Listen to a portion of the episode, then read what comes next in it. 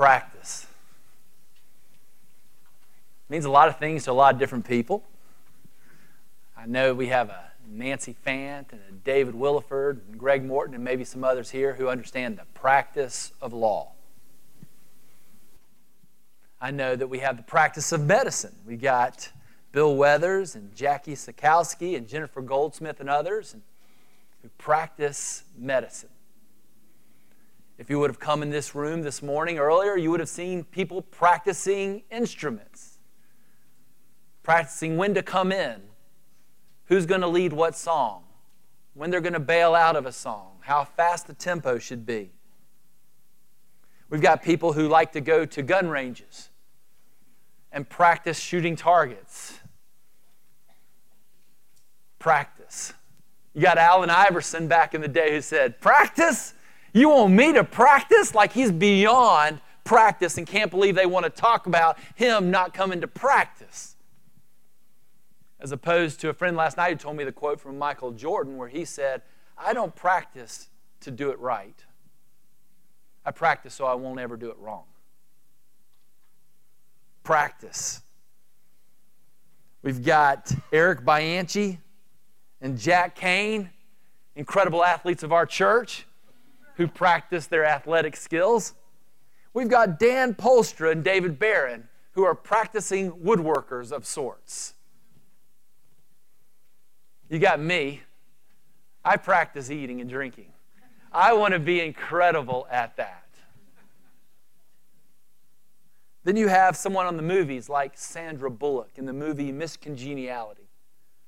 Love that movie. Here's this undercover detective who's really just has no social graces at all. I mean, she would rather tackle someone than dance with them. But yet she's got to go undercover and figure out what's going on at the pageant. And what does that mean? She almost basically has to go to finishing school. And it's a long, hard process to learn how to walk like a lady, how to walk like a lady in heels, how to do your hair, how to put the makeup on. She had to figure out some skill or some talent that she was going to have. But by the end of the movie, she radiated with beauty, radiated with class. And her teacher looked at her and almost had this tear in her eye. Wow, look what we have done through practice. So why would anybody practice anything? It's because it's important to them. They value. I don't know. I've never practiced going outside and throwing bags in the trash can. We just kind of make it happen. But I do remember having what's called a wedding rehearsal. It was very important to me because it was very important to my wife that we learn how we're going to walk down the aisle together, how not to step on the train, when we're supposed to turn and look at each other, how we're supposed to put the ring on each other's finger, and if our hands are puffy, that we're not supposed to worry about it. Just push it halfway on and stop if you have to, but don't make a big deal of it. We even practiced how to kneel because we both had bad knees and needed to figure out could we actually do it or not and get back up. Practice. You practice because you want to improve. You practice because you want to keep sharp. You practice in athletics because you want something to be second nature. You don't have time in a basketball game for someone to call out Boston 37, and all of a sudden you start thinking, now where am I supposed to go? When am I supposed to set the pick? When am I supposed to cut back door? Where's the ball? You can't think like that in the middle of a game. It has to become second nature to you and natural. And how does that happen? Through practice. You practice because it's valuable. So does anyone here practice anything? I'll tell you this. The passage that we're getting ready to read will tell you this. Everyone, without exception, who is a Christian, practices righteousness, purity, obedience, worship, and love. This is just what it means to be a child of God. You're not in the practice of law. You're not in the practice of medicine. You're in the practice of righteousness if you're a Christian.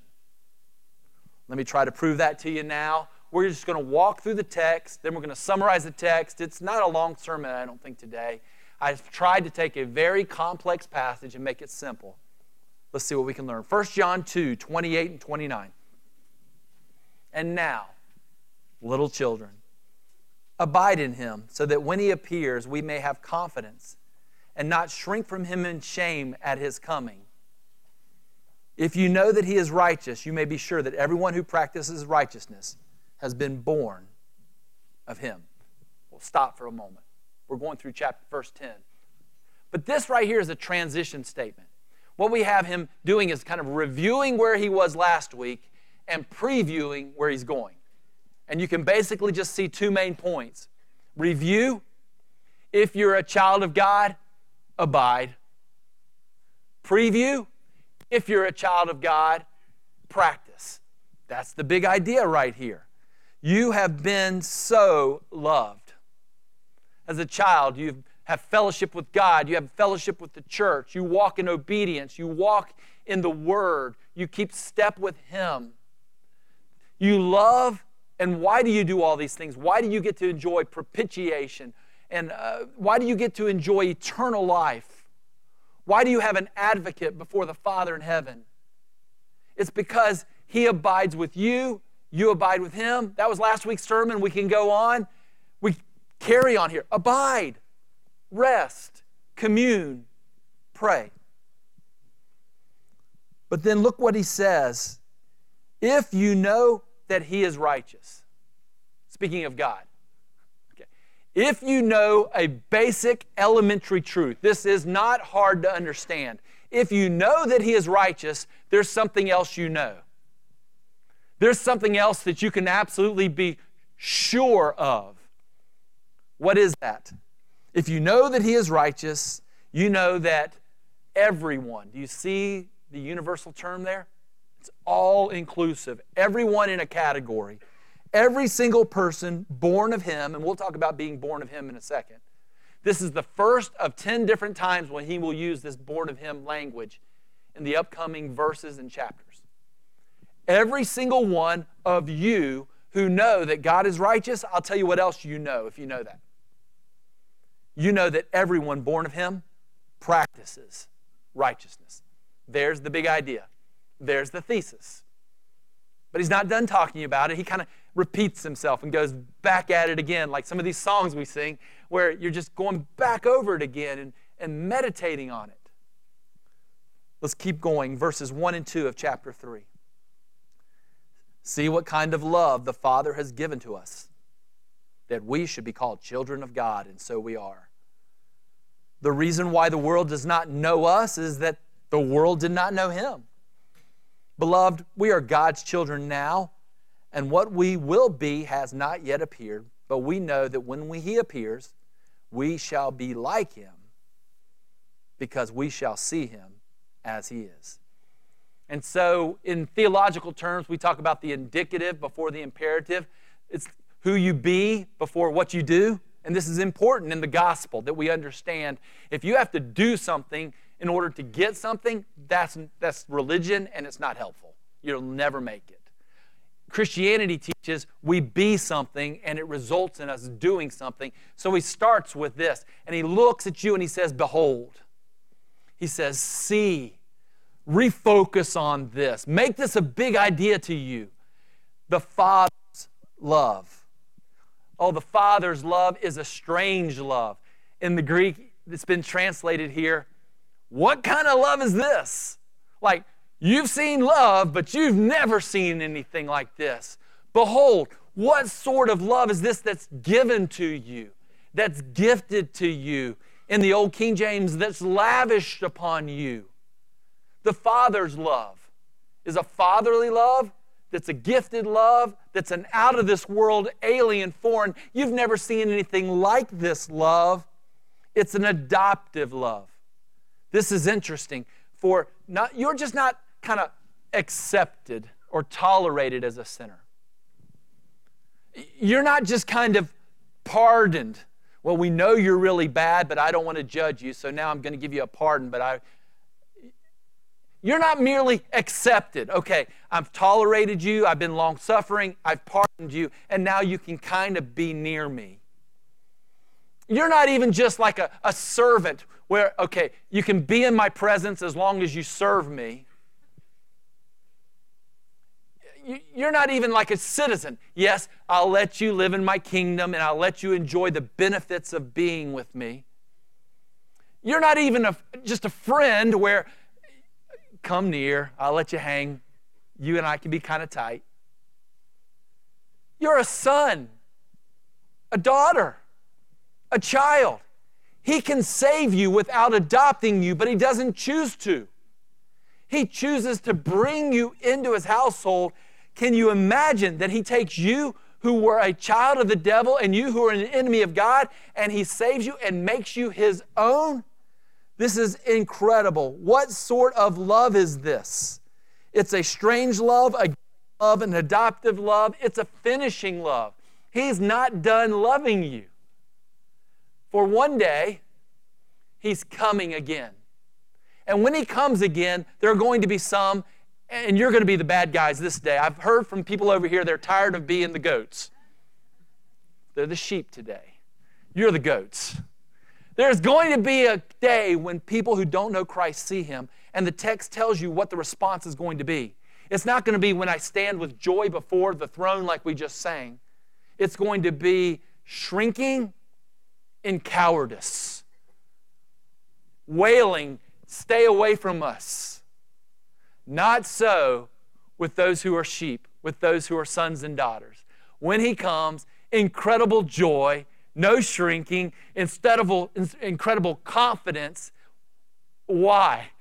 What a day this is going to be, this glorious day. We will see him as he is. And we will be like him. That means be like him with a resurrected body, but that means be like him with that wretched man war that's going on the inside that Mark read about. Totally done, as we now are only victorious all the time. How awesome it's going to be. What kind of love is this that the Father has bestowed upon us, that we should be called children of God? Verses 3 through 6. And everyone who thus hopes in him, there's that everyone again, purifies himself as he is pure. Everyone who makes a practice of sinning also practices lawlessness. Sin is lawlessness. And you know that he appeared in order to take away sins, and in him there is no sin. No one who abides in him keeps on sinning. No one who keeps on sinning has either seen him or known him. So there's this everyone. Everyone who has hope. That's you guys. Everyone who knows he is righteous. Everyone who knows you're supposed to practice righteousness. Everyone who knows he or she is pure. This is good news. This is what it means to be a Christian. What do? We purify ourselves. In 2 Corinthians 7:1, Paul says the same thing. Since we have these promises, beloved, let us cleanse ourselves from every defilement of body and spirit, bringing holiness to completion in the fear of God. Paul clearly understood that Christians engage in daily present tense purification of body and spirit to which they themselves participate. There's no other way of looking at this either in John or in Corinthians, where Christians are actively involved in somehow purifying themselves by applying the merit of Jesus Christ and running to the gospel. Obviously, that's what it means. In both our body and our spirit, which continually need repurification, re-cleansing, which is why John has already told you, if you confess your sins, he's faithful to keep cleansing you of all sin and unrighteousness. This is what Christians do, everyone in this camp. Everyone practices righteousness. Everyone purifies themselves. What do they not do that you do if you're in the bad camp, if you're still lost in your sins? You practice sinning. You practice lawlessness. You see the difference in practice? You guys are practicing standing at the line, shooting your free throws to make it. They're standing at the free throw line, practicing throwing as hard as they can at the backboard to see if it can bounce back and hit them in the head. Their practice is different than your practice because their value is different than your value. And this is, you're practicing lawlessness. This is not a failure. It's not you're just practicing second best. It's not that you're just not living up to your full potential. It's not just that you're suffering or that you have a little picadillo. No. You're practicing lawlessness. So we're starting to see the two camps now. Everyone practices righteousness. Everyone practices unrighteousness. So now we're starting to ask ourselves the question, what are we practicing? Oh, not how well are we doing. This is important for us to understand. It's how well are you practicing? What is important to you? Where do you find your value? What are you rehearsing over and over again because you want to get better? These people want to get better at holiness. These people want to get better at unholiness, so they practice it. What do we know also? We know from this text that Christ dominates Satan and sin. In the past, Christ came down to save these people from that. Christ appeared in the past. He's already shown up to do what? To take that which you hate now, sin, and save you from it. That's why he appeared in the past. What does he do in the present? He abides in you, and you abide in him, and his Spirit abides in you, and his Word abides in you, so much so that you can't even think now any longer of, I want to get better at practicing sin. Oh, you still sin. You still fall. But it's not because you're practicing it because you're saying, I want to get better at it. I want to be known as the Hall of Fame sinner. I want to make it to that level, professional level, so let's practice it. No, Christ is the one who saves us from this. How can we walk in it any longer? In Ephesians, we're told that by grace, you're saved through faith. This isn't of yourself. This is the gift of God, received by grace through faith, not of ourselves. We don't get to boast about this. But this is what Christ is doing for us in order that we can then what?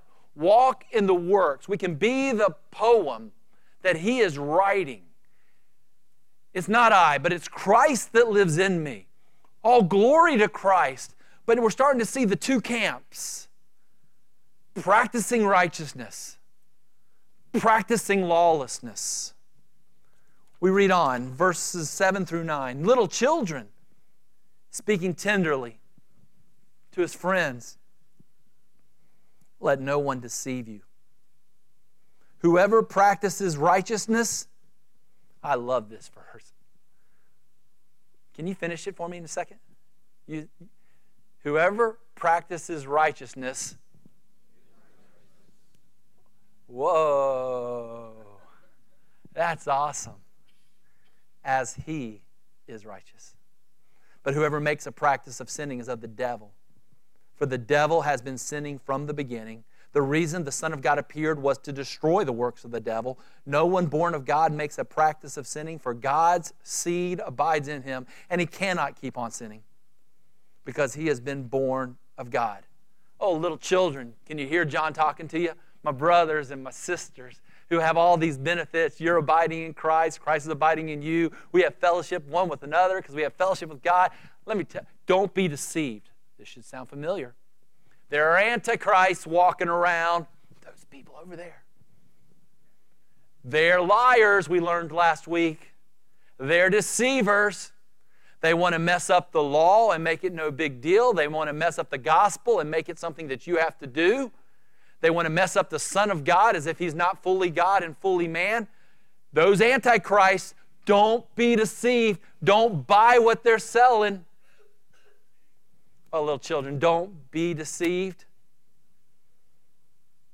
There are hellish family traits from the family of hell.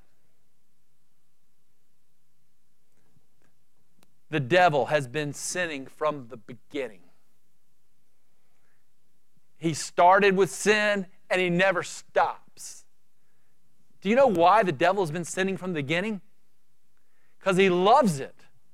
He loves lawlessness. He loves unrighteousness. As a matter of fact, he wants to be the GOAT, the greatest of all time, the greatest possible sinner. There's nothing that pleases him more than for him to mature and for him to become second nature for he and his family that they major in sin. That's what it means to practice sin. The devil's been sinning from the beginning. He is practicing sin. And what else is the devil doing? He's reproducing. He's making disciples who make disciples who make disciples who can't sin as much as they want to. They love sinning. This is what the devil does. He has a family. He reproduces people like himself that practice sin. That's the hellish family. But don't be deceived, my brothers and sisters. There's this holy family. God is righteous and pure from the beginning. Before the beginning, we can say that about God. And God is destroying the works of the devil. He's going to war. He's like Moses, when Moses went in to mess with Pharaoh and his gods and to rescue his people. That's your God coming to save you from Satan. He's the one who's plunders Satan's house. He comes in and he takes those that belong to Satan, some of them, and he brings them and establishes them in his own house. Jesus Christ is the one who demons can't stand against them. He exercises and throws them over the cliff until the day comes when he throws them into the abyss. This is what God the Father, the Son, and the Spirit do. You got this devil who works sin, who's building his kingdom, and God is the one who says, I come to destroy the works of the devil. And he does it on the outside of you and on the inside of you. This is what God says that he does. He is also loving and reproducing. Born-again language is going to be used now, or here's seed language. God is the one who imparted his seed into you, which caused you to be regenerated. It caused you to be born again. It caused you to have some of his spiritual DNA. Your old nature is now replaced by your new nature or your super nature. And this is what God does. And who does God do this for? The people that he calls righteous. That's why I wanted to pause here. Even before we get to practicing righteous, God here in John says, you people, you are righteous.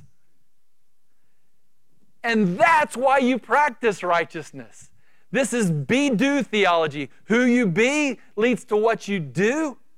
So if you find in yourself some desire to say, I kind of like God. I kind of like righteousness. I kind of like purity.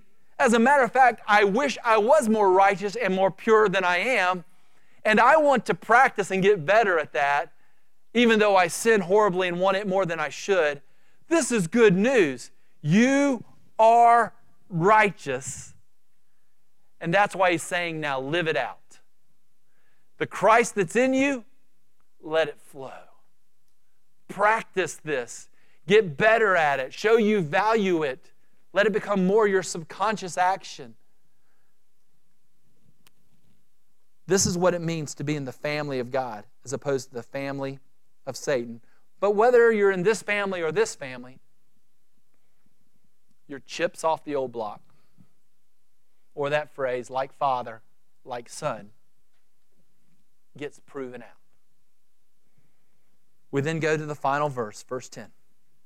By this, it is evident. It started off with, you can be sure of this. Now it says, by this, it is evident. You're children of God, or you're children of the devil. You can figure this out. Whoever does not practice righteousness is not of God, nor is the one who does not love his brother. And so that's how you know you're in. Because today you say, I want to practice righteousness. I want to practice love. I'm not that good at it. I'm not that pure. I'm not that cleansed. I need to purify myself. But I know my heart. And right now my heart is telling me I want to get better